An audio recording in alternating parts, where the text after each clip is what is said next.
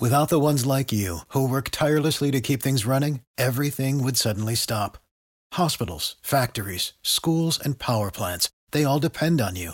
No matter the weather, emergency, or time of day, you're the ones who get it done. At Grainger, we're here for you with professional grade industrial supplies. Count on real time product availability and fast delivery. Call clickgrainger.com or just stop by. Grainger for the ones who get it done. Every team, every topic, everywhere. This is Believe.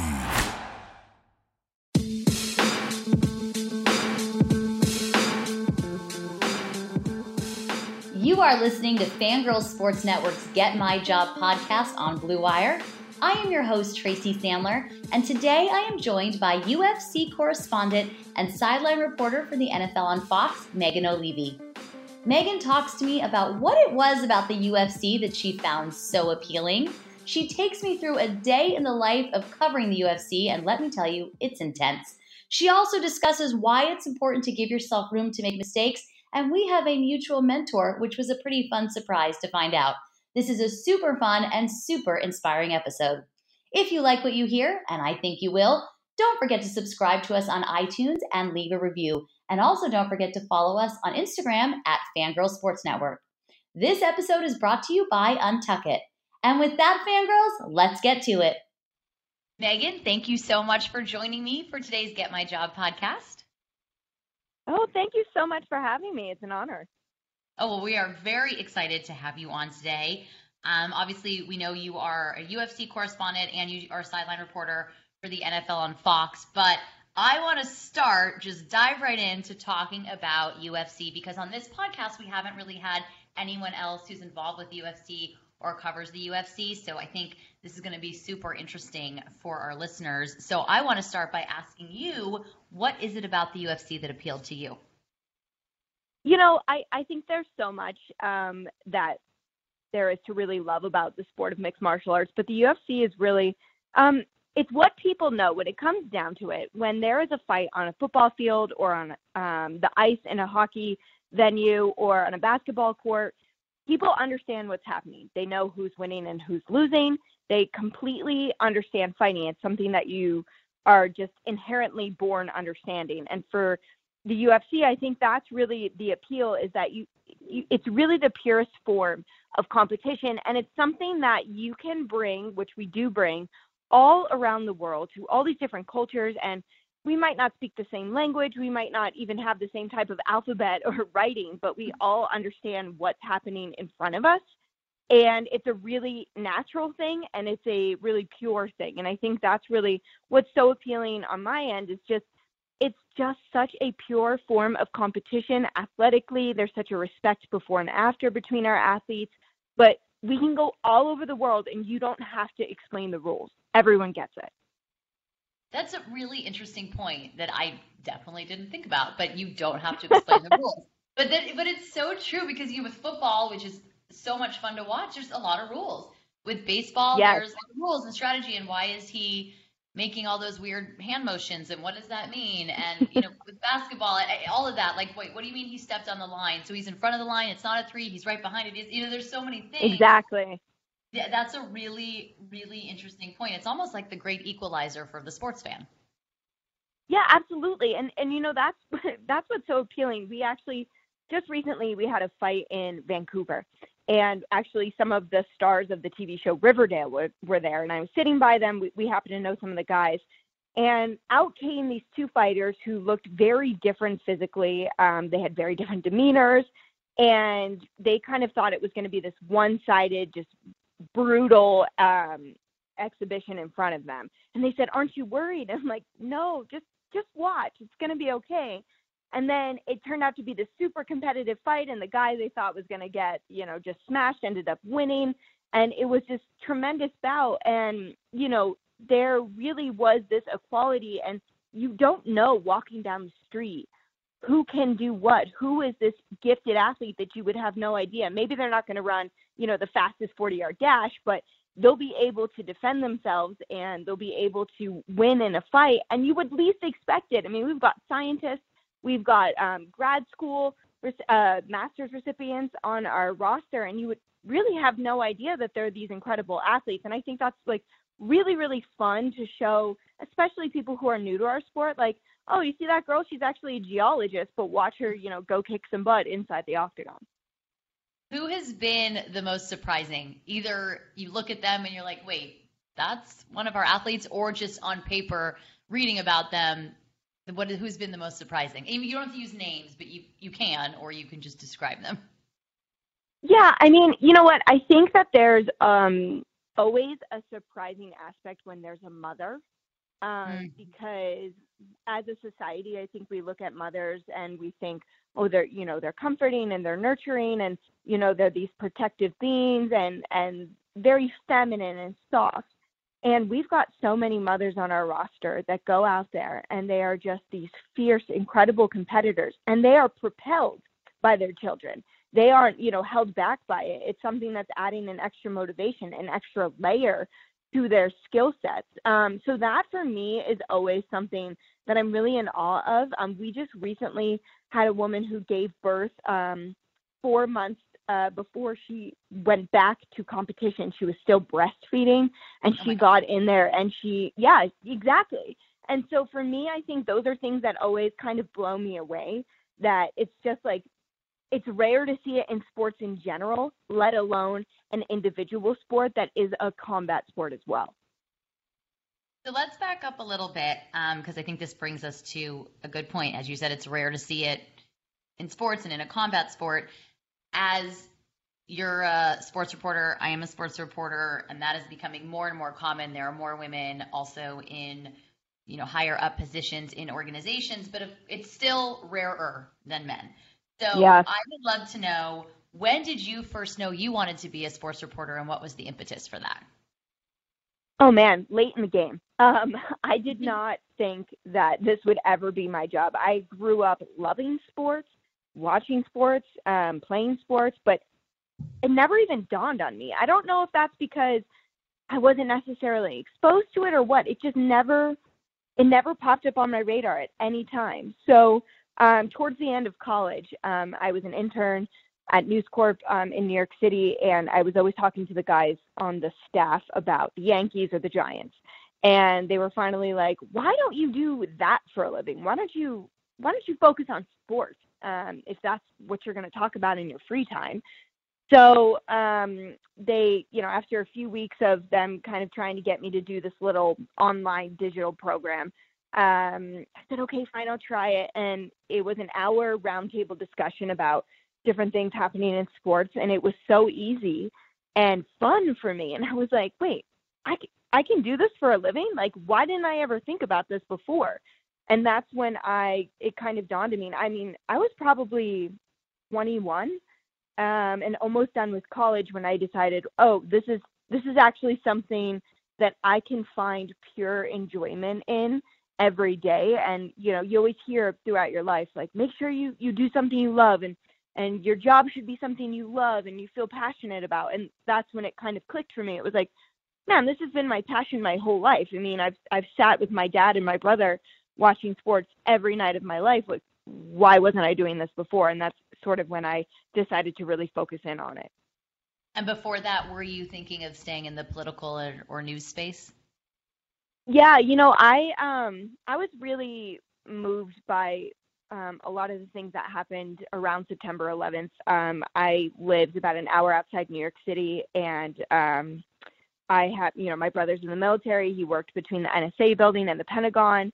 I had, you know, uh, classmates whose parents and, and aunts and uncles all worked in and around the World Trade Center. So um, I was in high school when that happened, and I was really touched and, and moved by, you know, the way all the things came together for our country after. And I remember seeing all these different speeches that were really um, motivating to the country and, and sort of uniting. And I thought, oh, I would love to not be the person giving it, but kind of be helping behind the scenes. And I would love to be able to be a part of, um, you know, making our country strong and bringing our country together. So that's really kind of what propelled me into politics. And I, I kind of wanted to run or help run political campaigns. And um, it sounds all great until, you know, I, nest, I, I really got the um, hands-on experience where there was just a lot of things that I wasn't comfortable with and and I'm not really a confrontational person and and unfortunately that was the reality of it. It is a lot more gritty than I necessarily realized. Um so there was never once once I once I realized sports was something I could really uh pursue, there was nothing propelling me to go back towards politics. If anything, it was kind of like a relief, like, oh my God, I, I don't have to follow through with that anymore. I actually started my career in sports as well. Uh, I worked in politics. I worked for the former mayor of DC. And while I loved it and loved working for him, when uh, we lost re-election in 2010, I felt there was too much politics and politics for me to stay in it. Yes. Um, yes. So that's what I always would say, and people were like, "I don't get it," and I was like, "Well, just think about it for a little bit, and I think it'll, yeah. I think it'll make sense." um, that's exactly it. That's like I've never heard anyone say it that way, but that's brilliant. Well, thank you, thank you. Maybe I should coin it. Too much politics and politics. Yeah. So then you you made the you know the, the transition to sports. You you're covering the UFC. You've covered the NFL and Fox. You've covered the Padres how have you seen yeah. your career evolve and and how has each experience really helped to enrich the next one, if that makes sense? Yeah, no, I think um, you know, it it all started um I think I was really fortunate that a lot of it started digitally. Um, where there's still a platform, but things were growing. It was kind of new, but there was room to make mistakes there was room to get a lot of reps without as much criticism as you would have on broadcast. Mm-hmm. So for me, that was that was a huge blessing that um, I, you know, I came up in a time where, you know, people were really starting these online shows or um, to put clips on YouTube or their websites or whatever it was. Um, for me, that was that was a huge evolution, going from you know smaller digital platforms to bigger digital platforms to some digital, some broadcast, you know, and then mostly broadcast. And I think um, that evolution was a huge blessing because I could cut my teeth and make mistakes with a more forgiving platform. And I don't, you know, I don't think that I even, you know, think about it enough to give an, enough appreciation to what I was able to do and, and the platforms I was able to do it on because, you know, it's discouraging um, when you hear bad things about yourself or when you watch a clip of yourself and you're like, oh my God, what am I doing? Um, but to be able to do it online and just continue to get better and, and grow there, that was a huge blessing for me. And then each each role that I've had um, has really just grown from from one to the next. Um, I think it's important to learn what you're good at and what you're not good at and work at what you're not good at, but continue to embrace the things that you excel in um, and then, you know, just also deciding, okay, this is something I really love doing, and this is something I don't ever want to do again. And I think it's important to to learn both of those things. You know what I mean? Like we always we always want to talk about, oh, I love this and I love that. Well, it's also uh, equally as important to know, you know what, this just isn't for me. I'm not I'm not this type of person. Whether it's you know I didn't want to do politics or you know I didn't like um, a certain type of work environment or whatever it may be. I think I think it's really important to just learn what you're comfortable with and also, you know, just continue to grow your skill set as best as you can. Along those lines, um, what is a criticism that you received early on that, while tough to take, because as you said, it is hard to hear not great things about yourself, to see yourself do something you're not 100% proud of on camera, you feel like you could have been better. But what is a criticism that you received early on that, while very tough at the time, really helped to shape your future as a reporter? Yeah, um, you know, it, it's funny. Some of the criticisms that I've gotten are things I can't change. Like a big one um, for a long time was that I look very young, and so it would be hard to take me seriously because I don't look my age. And so that was something. Well, I can't change my face, so here I am. um, so I, I also, yeah, exactly, exactly.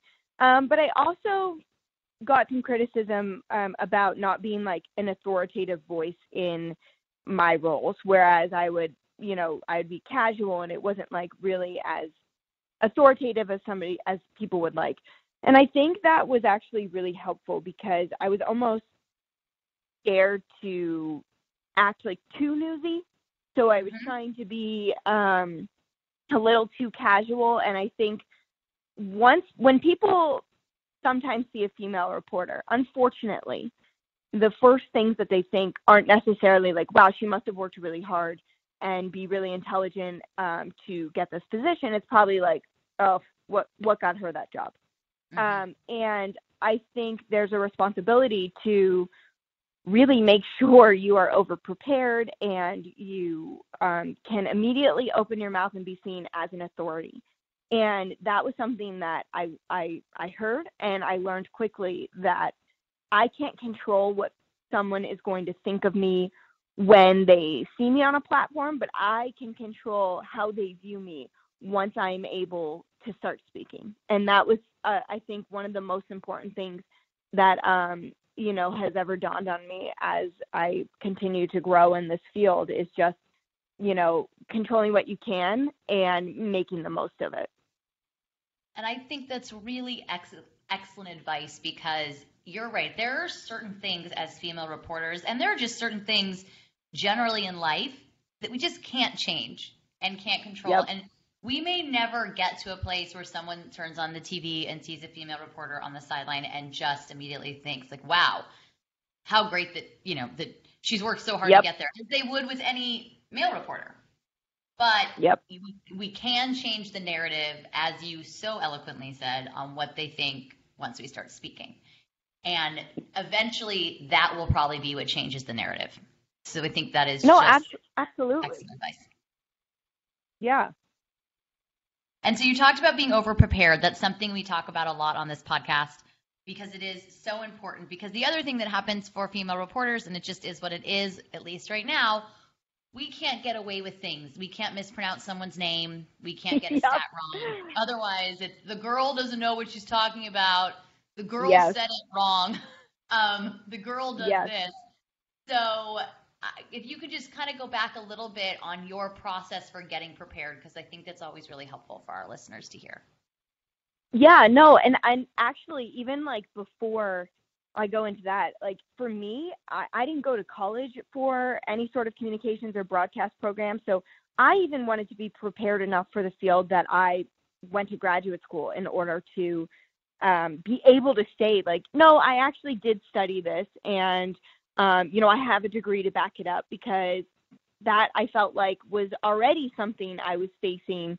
Um, you know, when it was like, oh, it wasn't my major, I was a political science major. So then, you know, it was important for me to show my preparation for being on camera. But then when it came to, you know, when it comes to how I prepare, especially for like a UFC fight or an NFL game, I mean, I don't think that you can consume too much information. Um, I am a person who tries and keeps up with um, news and information every day. And that includes things like Twitter and Instagram from different athletes or, um, you know, the UFCs or, you know, certain players or teams. Um, I think that sometimes the best way to get to know an individual athlete is by kind of taking a look at their social media. Are they are they a really family oriented person? Are they an adventure uh, seeker? Are they, you know, somebody who is just constantly in the gym? Are they sharing their workouts? And I think for me, that is really important when we have a fight or a game. I sort of focus in on, I'll, I'll take UFC for example. Um, you know, we normally have 26 fighters competing in an event. I will check all of their social media and try and make notes about each person so that yes, I understand who they are as an athlete, their wins and losses, their strengths, how many knockouts do they have, how many submissions do they have, but also what have they been doing if their fight week is in Brazil this whole time? Um, you know, have they stayed in their room? Have they gone out, you know, to Rio de Janeiro and they're doing hikes? I, I think it's really important to take all of that sort of um, information into consideration. Um, and then, you know, I think obviously listening to podcasts and, and checking all different um, sports and information websites. And for me, I'm an avid note taker. I have um, a file on every fighter, um, every team that I work with, and I continue to update it so that the information that I knew three years ago that I might have forgotten about them is still there, and then I can continue to update it and add and evolve with them and tell their story as it is in real time. Fantastic. Along those lines, somewhat, what is one of the most fun stories you've ever reported on? Oh man. Um, you know, I think two really come to mind for me.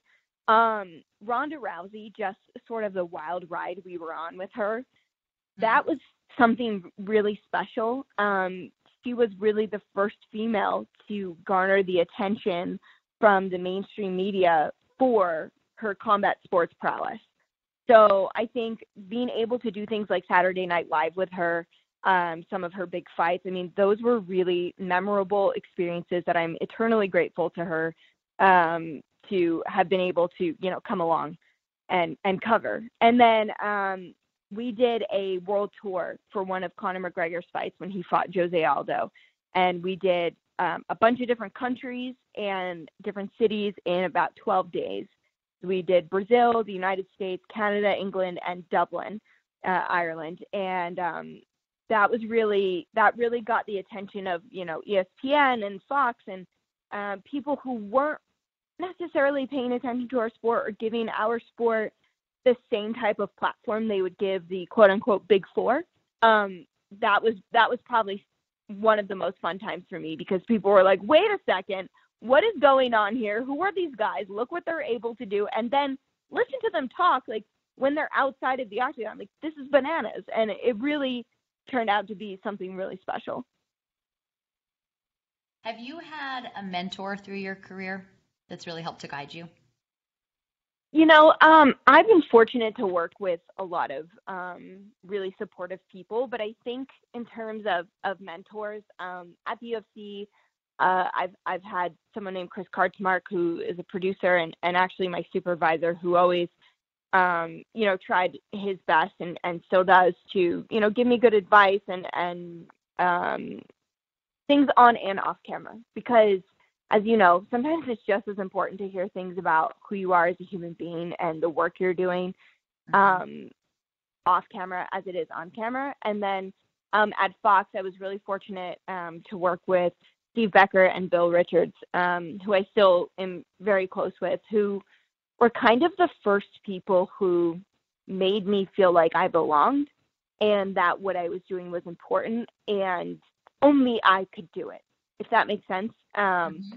They they embraced the fact that I was a woman and I was, um, you know, in this field that is, you know, really dominated by men, and they embraced you know, having me do these different sit downs with different athletes and what I was able to do with that. And I'm still eternally grateful to them and, and, and communicate with them all the time. In fact, I'll, I'll probably see them this weekend. They're in town for a, a boxing match, but I'm really fortunate that I came across um, different men in the field who wanted to see me succeed not necessarily just because I was a woman, but because I was talented. And that, you know, really spoke volumes to me and, and gave me um, a confidence that I probably didn't have before.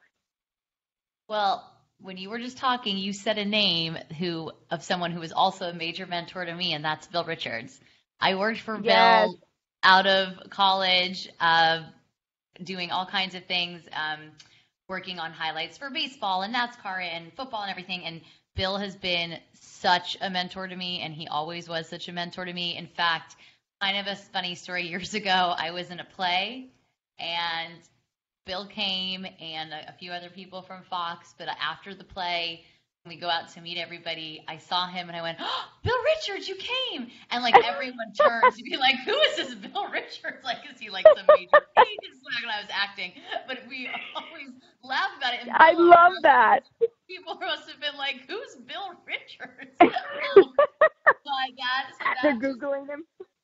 really warmed my heart. So I'm really excited, just really excited about that. And and it doesn't surprise me because Bill's wonderful. So yeah, he he really is. You know, he kind of like at first when you meet him, you're not quite sure how to read the situation. You're like, does he hate me? Mm-hmm.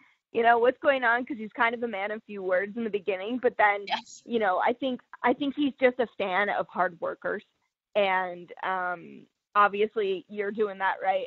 Um, and and no, mm-hmm. he's he's really he's really great. I'm really fortunate to have crossed paths with him and and uh, everything at Fox.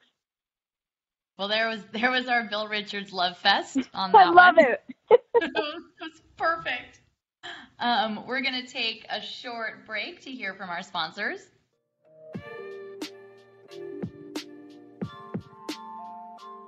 Ever see an untucked button down?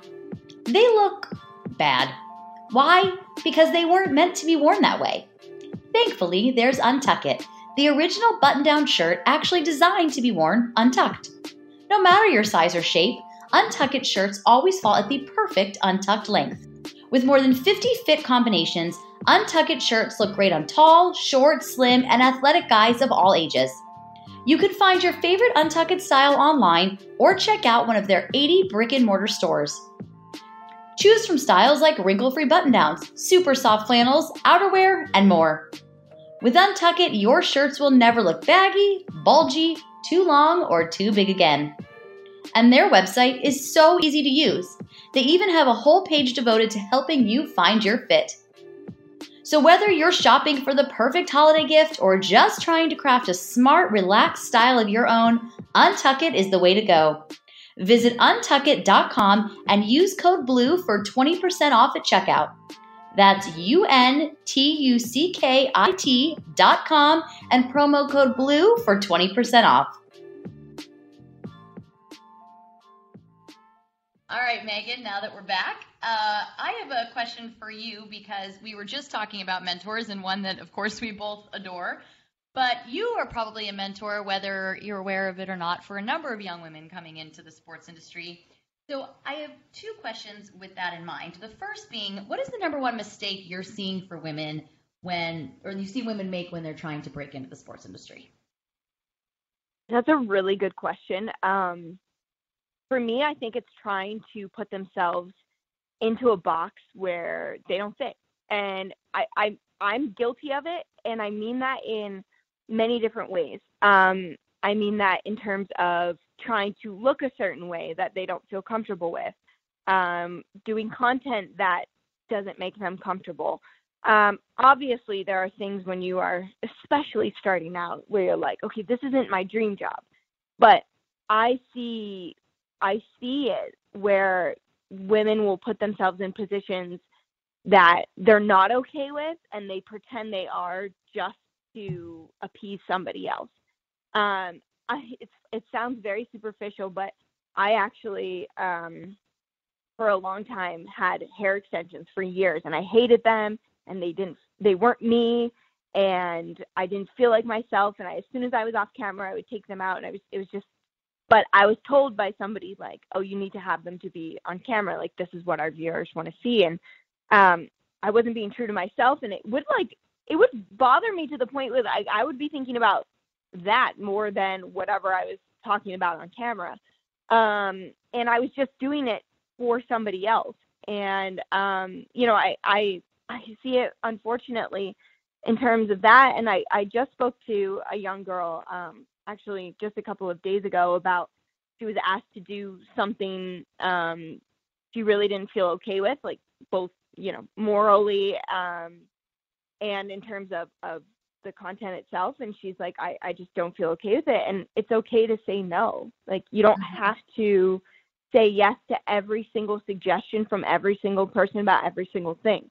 And I think unfortunately the opportunities are limited and they are um, so so fought over that we feel like if we say no, that's the end of it all for us. But I think when you're truly not okay with something, saying no is all right, and you'll be respected for it. You're not going to be, oh God, she said no because she didn't feel like it. Was like she wasn't comfortable with this, whatever. No, it's it's okay. A man would do it in a 2nd Mm-hmm.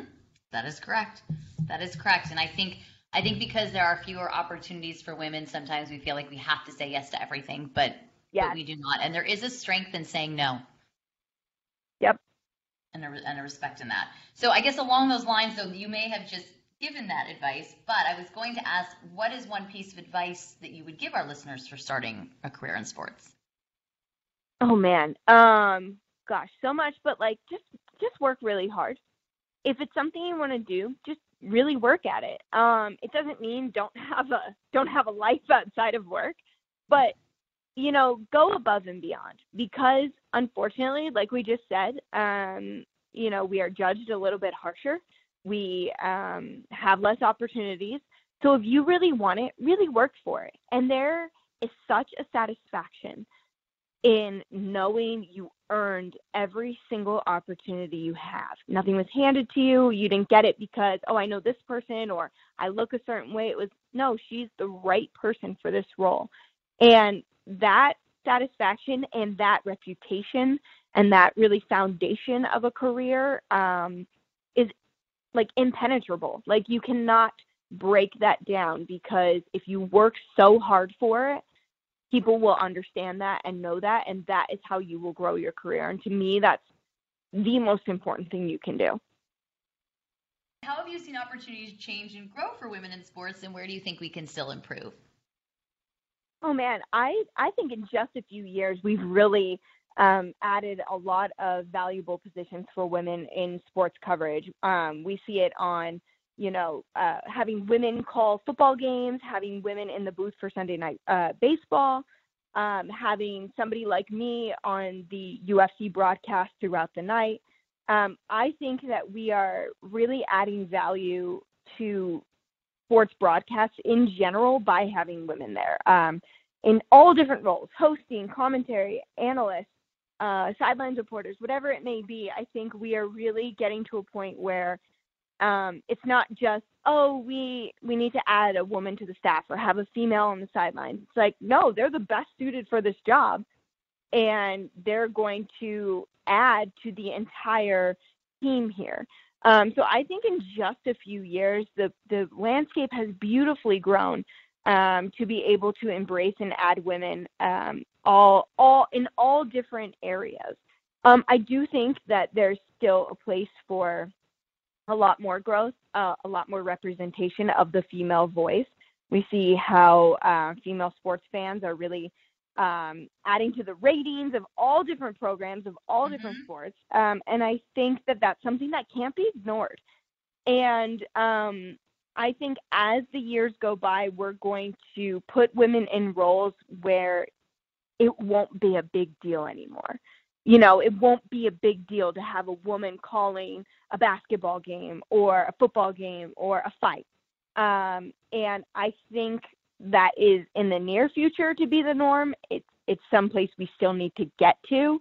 Um, but I have a lot of hope for it, and I think that the steps that we we have been taking um, as an industry have been really really positive, and hopefully we can um, continue to go in the right direction and have that female voice really represented because we're watching sports. So we want to relate to somebody on the call or on the broadcast because mm-hmm. we are adding to the ratings. You know what I mean? And so it's like you can't ignore the fact that women, yeah, they love sports and they want to be represented as well.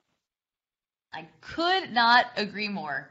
Literally could not agree more. I have a tendency to say 100%, and I do when I say it, I mean it, but I really mean it this time 100%. Um, yes. Before we move to five fun facts, can you? This is one of my favorite parts of the podcast when I ask people this because I just think it's so interesting, and I, I believe our listeners really like it as well. Can you take us uh, on a day in the life of Megan Olivi? Oh man. Okay. Should I do it like a day we have a fight? Yeah, do it. Do a day you have a fight, okay. and then maybe also after okay. that, give us like a little tweak on if it was an NFL day.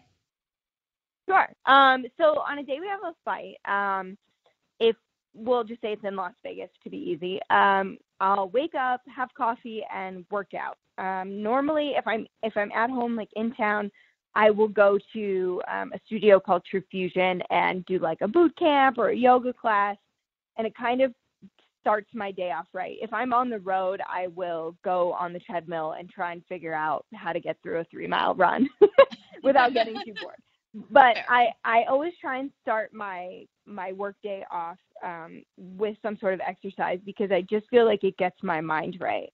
Um, and then I'll go back, um, work on the computer, and just kind of tweak my reports, make sure that I have the most up to date information as possible on everyone. I'll, um, like I said, uh, earlier how I look at everyone's social media. I will go over that one more time, add anything to my notes that I feel like is relevant or important for our viewers to know. And then um, I head to the venue quite early, actually, because of my role during UFC broadcasts um, involves a lot of different reports and um, sort of storytelling, I'll call it, um, from around the venue. And we have to rehearse those shots with um, our different camera guys and our different setups to make sure that you know we're in the best position um, for viewers. So we'll run through those um, well before doors open, probably uh, around 2 or 3 p.m. And then I'll go into hair and makeup, get dressed, and then I cover every single fight from um, the beginning of the card, the very first fight of the night, all the way through the main event. I will have different responsibilities of um, reports that have to be perfectly timed to 26 seconds. Um, I will add to the commentary booth for certain fighters. I then host the desk for ESPN for two hours um, during the prelims. Yeah, and then I'll go back to my reports and um, commentary role. And then I also, during that time, finding somehow a way to interview the majority of the winners from our card um, for both the broadcast and for UFC Digital. So by the end of the night, I am so hungry and ready to take off my heels. Um, but it's usually about like a 14 hour day um, at the venue.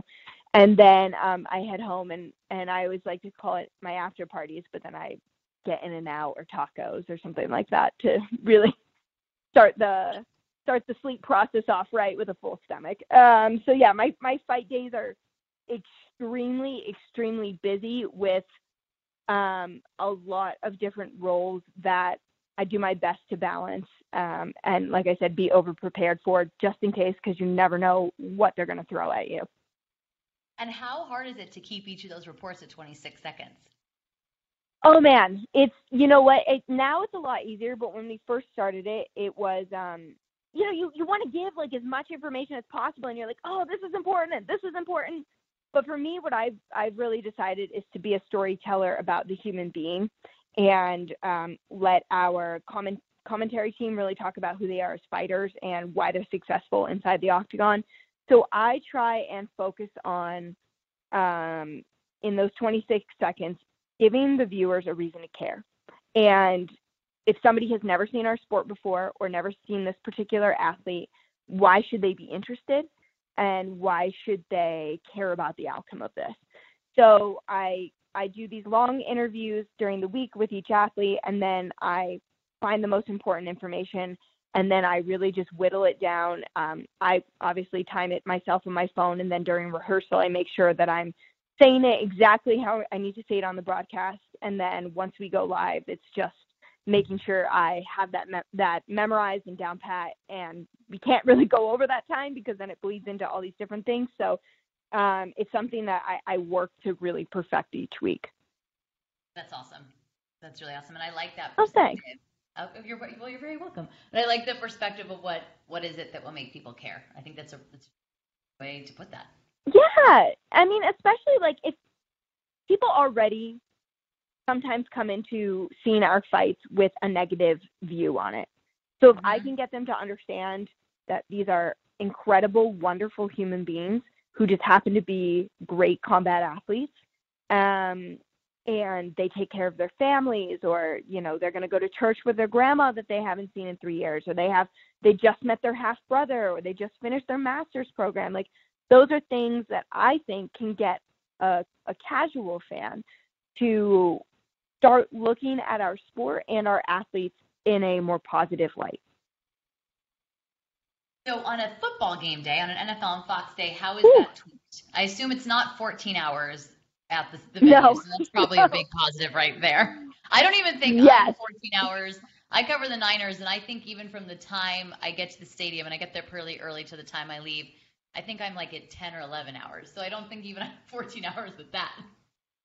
Yeah, yeah. I um oh man. So football is great. It is a much shorter day. Um we get we leave in the morning, uh, myself and whoever is um, on the commentary team that I'm working with, and then we get to the arena and, or the venue, and um, I really just focus on who's on the field, who is um, maybe in a different role, what what is the kicker doing? Um, you know, can I get some comments from coaches about you know how the day before went? Because obviously we do media with them on Friday and Saturday, but you know if there's anything looks like it's changed, uh, we have a little meeting in the production truck to make sure that we are um, all on the same page and you know we've got the most up to date information. And then for me, it's really just about kind of um, being like a detective and making sure that I see what's going on in the field. I and I am really paying attention to both sidelines and how they are getting ready for this game. Um, sometimes my report will change right before the kickoff, and sometimes I could prepare it the night before and be totally fine. Um, so you know, once we once we have kickoff, then um, during the game, as you know, it's it's mostly about just paying attention to obviously what's happening on the field, but really what's happening on the sidelines. Um, how are the players interacting? What are the injuries like? How are the you know what are the coaches saying? Are there things that um, you know somebody's going to yell to me before they go into the tunnel for halftime? And um, you know, and making sure our viewers are aware of what's going on with with both teams, which can be a really interesting balancing act. And it was something that um, I kind of had to learn uh, after my first couple of games last year. I was like, whoa, this is this is a lot of literal ground to cover. mm-hmm, and um, and and yeah, people don't realize it. It's like no, you have to kind of have eyes everywhere, and it, at times you feel like, oh, did I just miss something?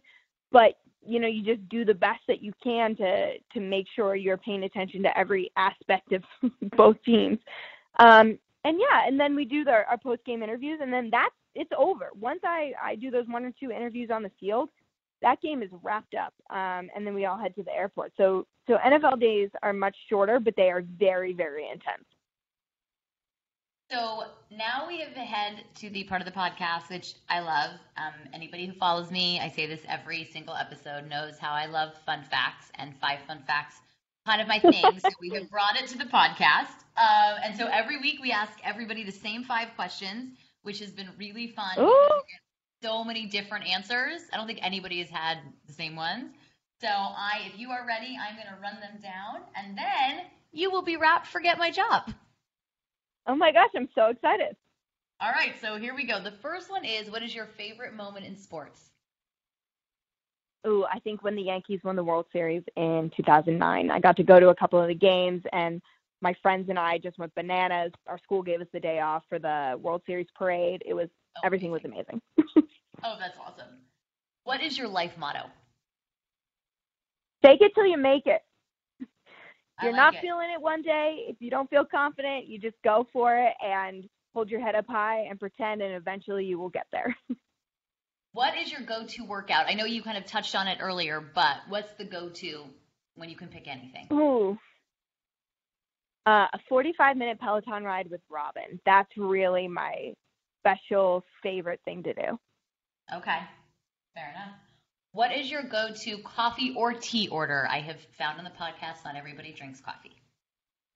Oh, well, coffee is life.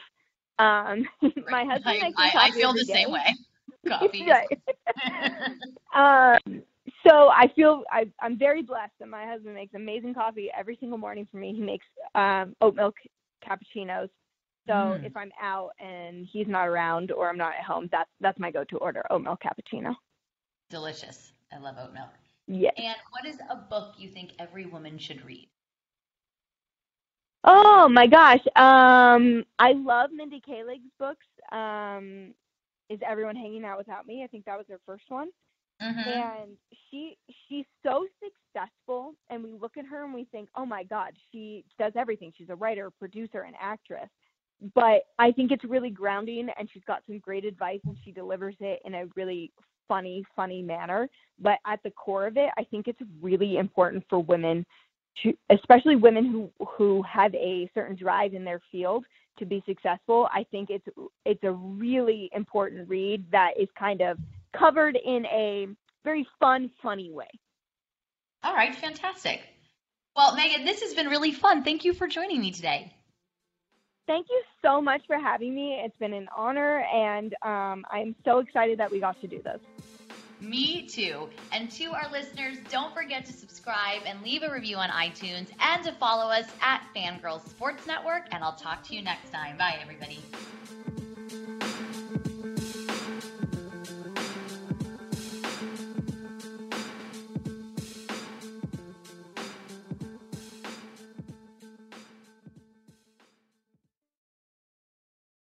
For the ones who work hard to ensure their crew can always go the extra mile, and the ones who get in early so everyone can go home on time, there's Grainger, offering professional grade supplies backed by product experts so you can quickly and easily find what you need. Plus, you can count on access to a committed team ready to go the extra mile for you. Call, clickgrainger.com, or just stop by. Grainger, for the ones who get it done.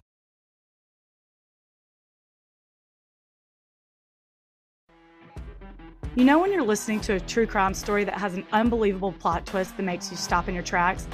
That's what our podcast, People Are the Worst, brings you with each episode. I'm Rachel.